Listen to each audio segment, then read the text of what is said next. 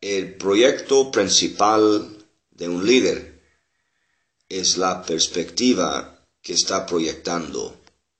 Siempre estamos proyectando algo dependiendo cómo estamos invirtiendo el esfuerzo, cómo estamos invirtiendo el tiempo, dónde involucramos, con quién nos involucramos la vida.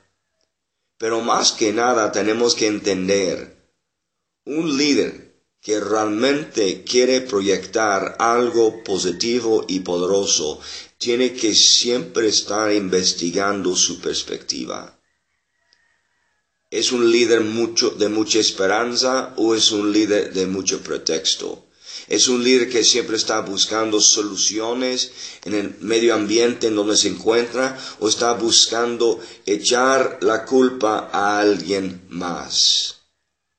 Hoy en tu liderazgo, pregunta, ¿qué clase de perspectiva estoy proyectando?